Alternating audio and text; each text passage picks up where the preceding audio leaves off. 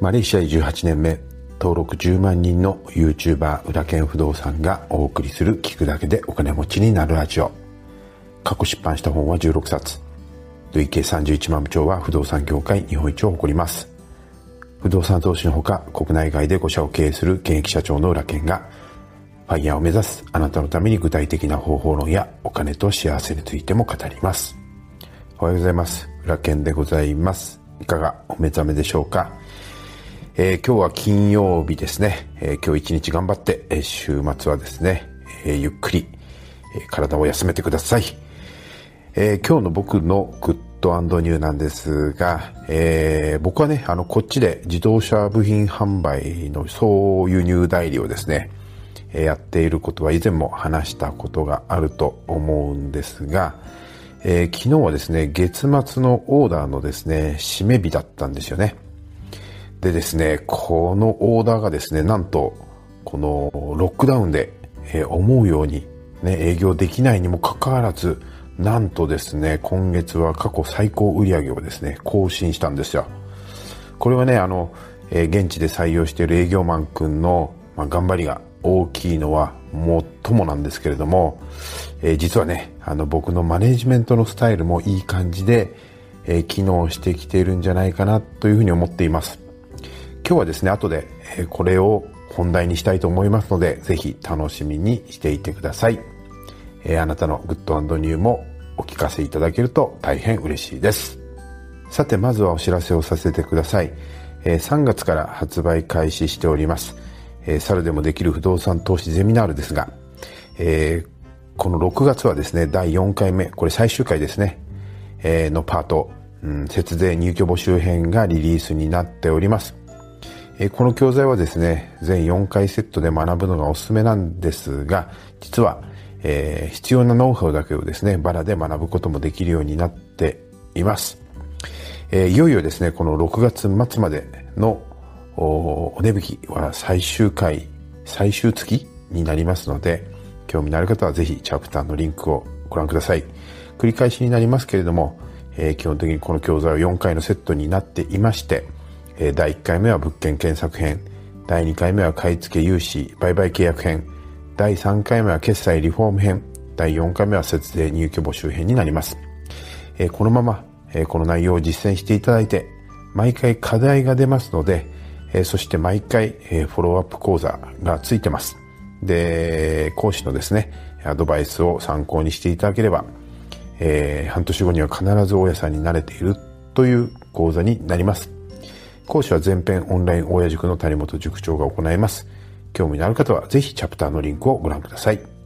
さて、冒頭のですね、グッドニューでもお話したんですが、今日はマネジメントの話をしたいと思います。えー、僕はね、あの、さっきも言いましたけども、マレーシアで、えー、自動車輸入総代理をですね、えー、自動車輸入総代理じゃない、自動車部品のね、え輸入総代理をやっているんですが、最近ですね、やっと黒字転換をすることができました。まあ、2年目にね、あの入って、えー、部品が安定的に売れ始めたということがあるんですが、まあ、今はね、マレーシアが完全ロックダウン中にもかかわらず、今月はですね、過去最高の数をですね、オーダーいただいたということで、すごい成果が上がってます。これは、あの、先ほども言った通り、えー、現地採用の営業マン君の功績が大きいんですけれども、まあ、僕のですね、マネジメントもうまく機能してきているというふうに思ってます。え僕はね、日本で20年、海外で10年近く、えー、ビジネスを、まあ、やって、えー、自分の会社をマネジメントしてますけども、やっとですね、自分の思い描くスタイルのマネジメントができるようになってきました。そのマネジメント法はですね、ズバリほったらかし経営です。厳密に言うと、本当にほったらかし、ほったらかして何もしないんだとですね、会社はぐちゃぐちゃになりますので、まあ基本的なあのビジネスの仕組みだとか、まあ仕組みを作った後は、あの、基本ほったらかしなんですけども、えー、そうですね、あの、まあ仕組みを作った後はほったらかすということをやってます。で、マネージメントっていうとね、皆さん何を思い浮かべますでしょうか？会社の目標に向かって組織をなんかこうコントロール運営するみたいな、えー、管理職が部下を育成して成果が上がるように、えー、指導することと定義されることもありますよね。これはですね、例えば、プロ野球に例えると分かりやすいかもしれないです。まあ、監督がね、えー、マネジメントを行う責任者ですよね。で、え、選手を採用して、え、そして鍛えて、うん、練習してさせて、えー、そして試合に勝てるように、えー、守備位置を決めて、そして打順を決めて、で、そのまた試合の流れによって、まあ、バントのサインを出したり、盗塁のサインを出したり、ヒットエンドランのサインを出したり、で、選手を交代したり、ピッチャーを、まあ、えっ、ー、と、リリーフにね、えー、いつこう切り替えるかみたいなものも、まあ、大きく試合を左右したりします。まあ、この一連の、えー、監督の作業がマネジメントというふうにイメージすると分かりやすいかもしれないですよね。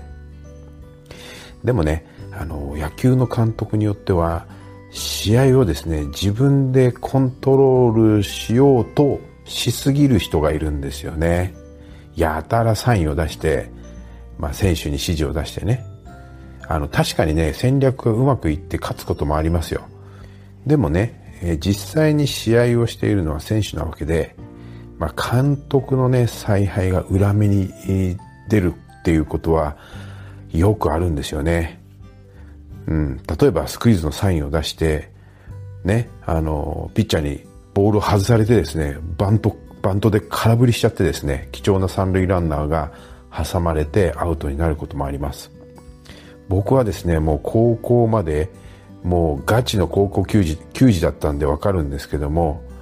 まあ、監督の采配がですね、裏目に出ても、まあ、高校野球の世界ではですね、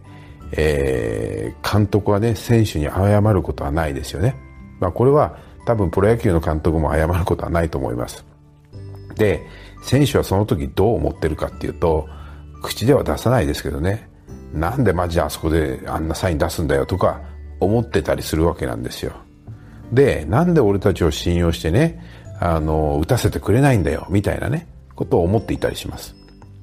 まあ、高校野球はね、スパルタでね、え、監督の言うことを聞かないとレギュラー外されちゃいますから、まあ、選手は何も言えないんですけども、これがビジネスの現場だったら、まあ、上司は部下からですね、ソース感になることもありますし、えー、組織もですね、まとまりません。で、結果業績も上がらないっていうことになっちゃうと思います。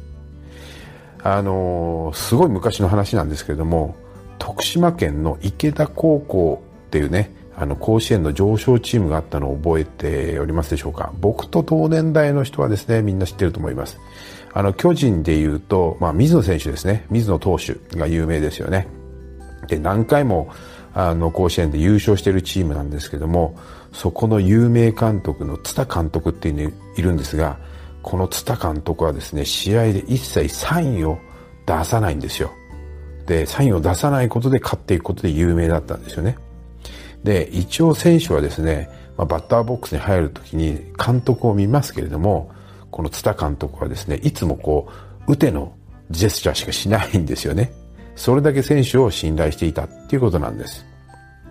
つまり、マネージメントっていうのは、まあ、本質的には部下をコントロールすることじゃないんですよ。上司は部下が活躍できるように一定レベルまで鍛え上げて、そして会社のビジョンをね、行く先を示して、基本的な戦略を作ったら、あとは部下を信じて任せる。ほったらかす。これがですね、めちゃくちゃ重要だったりします。そして上司は部下が働きやすい環境を作って、まあ下手にね、采配を振らないで、彼らの、まあ、えー、サポーターに徹するっていうことが、えー、重要だったりします。これはですね、元ソニーの常務で、えー、CD とかですね、相棒を作ったえ土井さんのマネジメント論をですね、僕は昔あの、本人から直接学んだことがあって、えー、このマネジメント論を論をフロー経営と彼は言っています。で、このフロー経営っていうのは、スポーツで言うと、よくゾーンに入るとかって言うじゃないですか。ゾーンみたいなもんなんですよ。だから一旦、この組織が、えー、フロー状態、つまりゾーン状態に入ると、ものすごい成果を出すっていうことなんですよね。ただ、僕もですね、最初から、あの、ほったらかし経営が、あの、できるようになったわけではなくて、創業時はね、あの、とにかく、明日のご飯を稼がないといけないから、運転資金も稼がないといけないですから、そんなですね、ほったらかし経営をしたら売り上げ上がらないわけですよ。なのでやっぱりですね、えー、部下の一挙手一投足に口を出し、出してたんですよね。そうするとですね、僕のその実力っていうか僕の器の範囲の売り上げは当然上がらないんですよね。社長が一生懸命働いてですね、なんか部下を食わしてるみたいなちょっと感覚になったりしてですね、非常にね、今から見たらね、あのちっちゃいやつだなみたいに思ったりしますけれども、でも、うん、だんだんにですね、えー、まあ自分の役割っていうのが分かってきてですね、今ではあの、まあ、自信を持ってっていうか、部下を信頼してほったらかし経営ができるようになってきています。うん。ほったらかし経営のコツ、もう一回まとめましょう。上司は部下が活躍できるように、そのスキルを一定レベルまで鍛え上げて、そして会社のビジョンを示して、基本的な戦略を作ったら、あとは上司は部下が働きやすい環境を作って、そして下手な采配は振らずに、彼らのサポーターに徹するということですね。で、えー、責任は全部、俺が全部ケツを吹くから思いっきり、えー、ね、頑張ってこいっていうふうに知った激励すると。で、これができると、まあ、組織はですね、すっごい成果を上げられるようになると思います。ぜひ、ほったらかし経営参考にしていただければ嬉しいです。それでは今日も一日お元気で。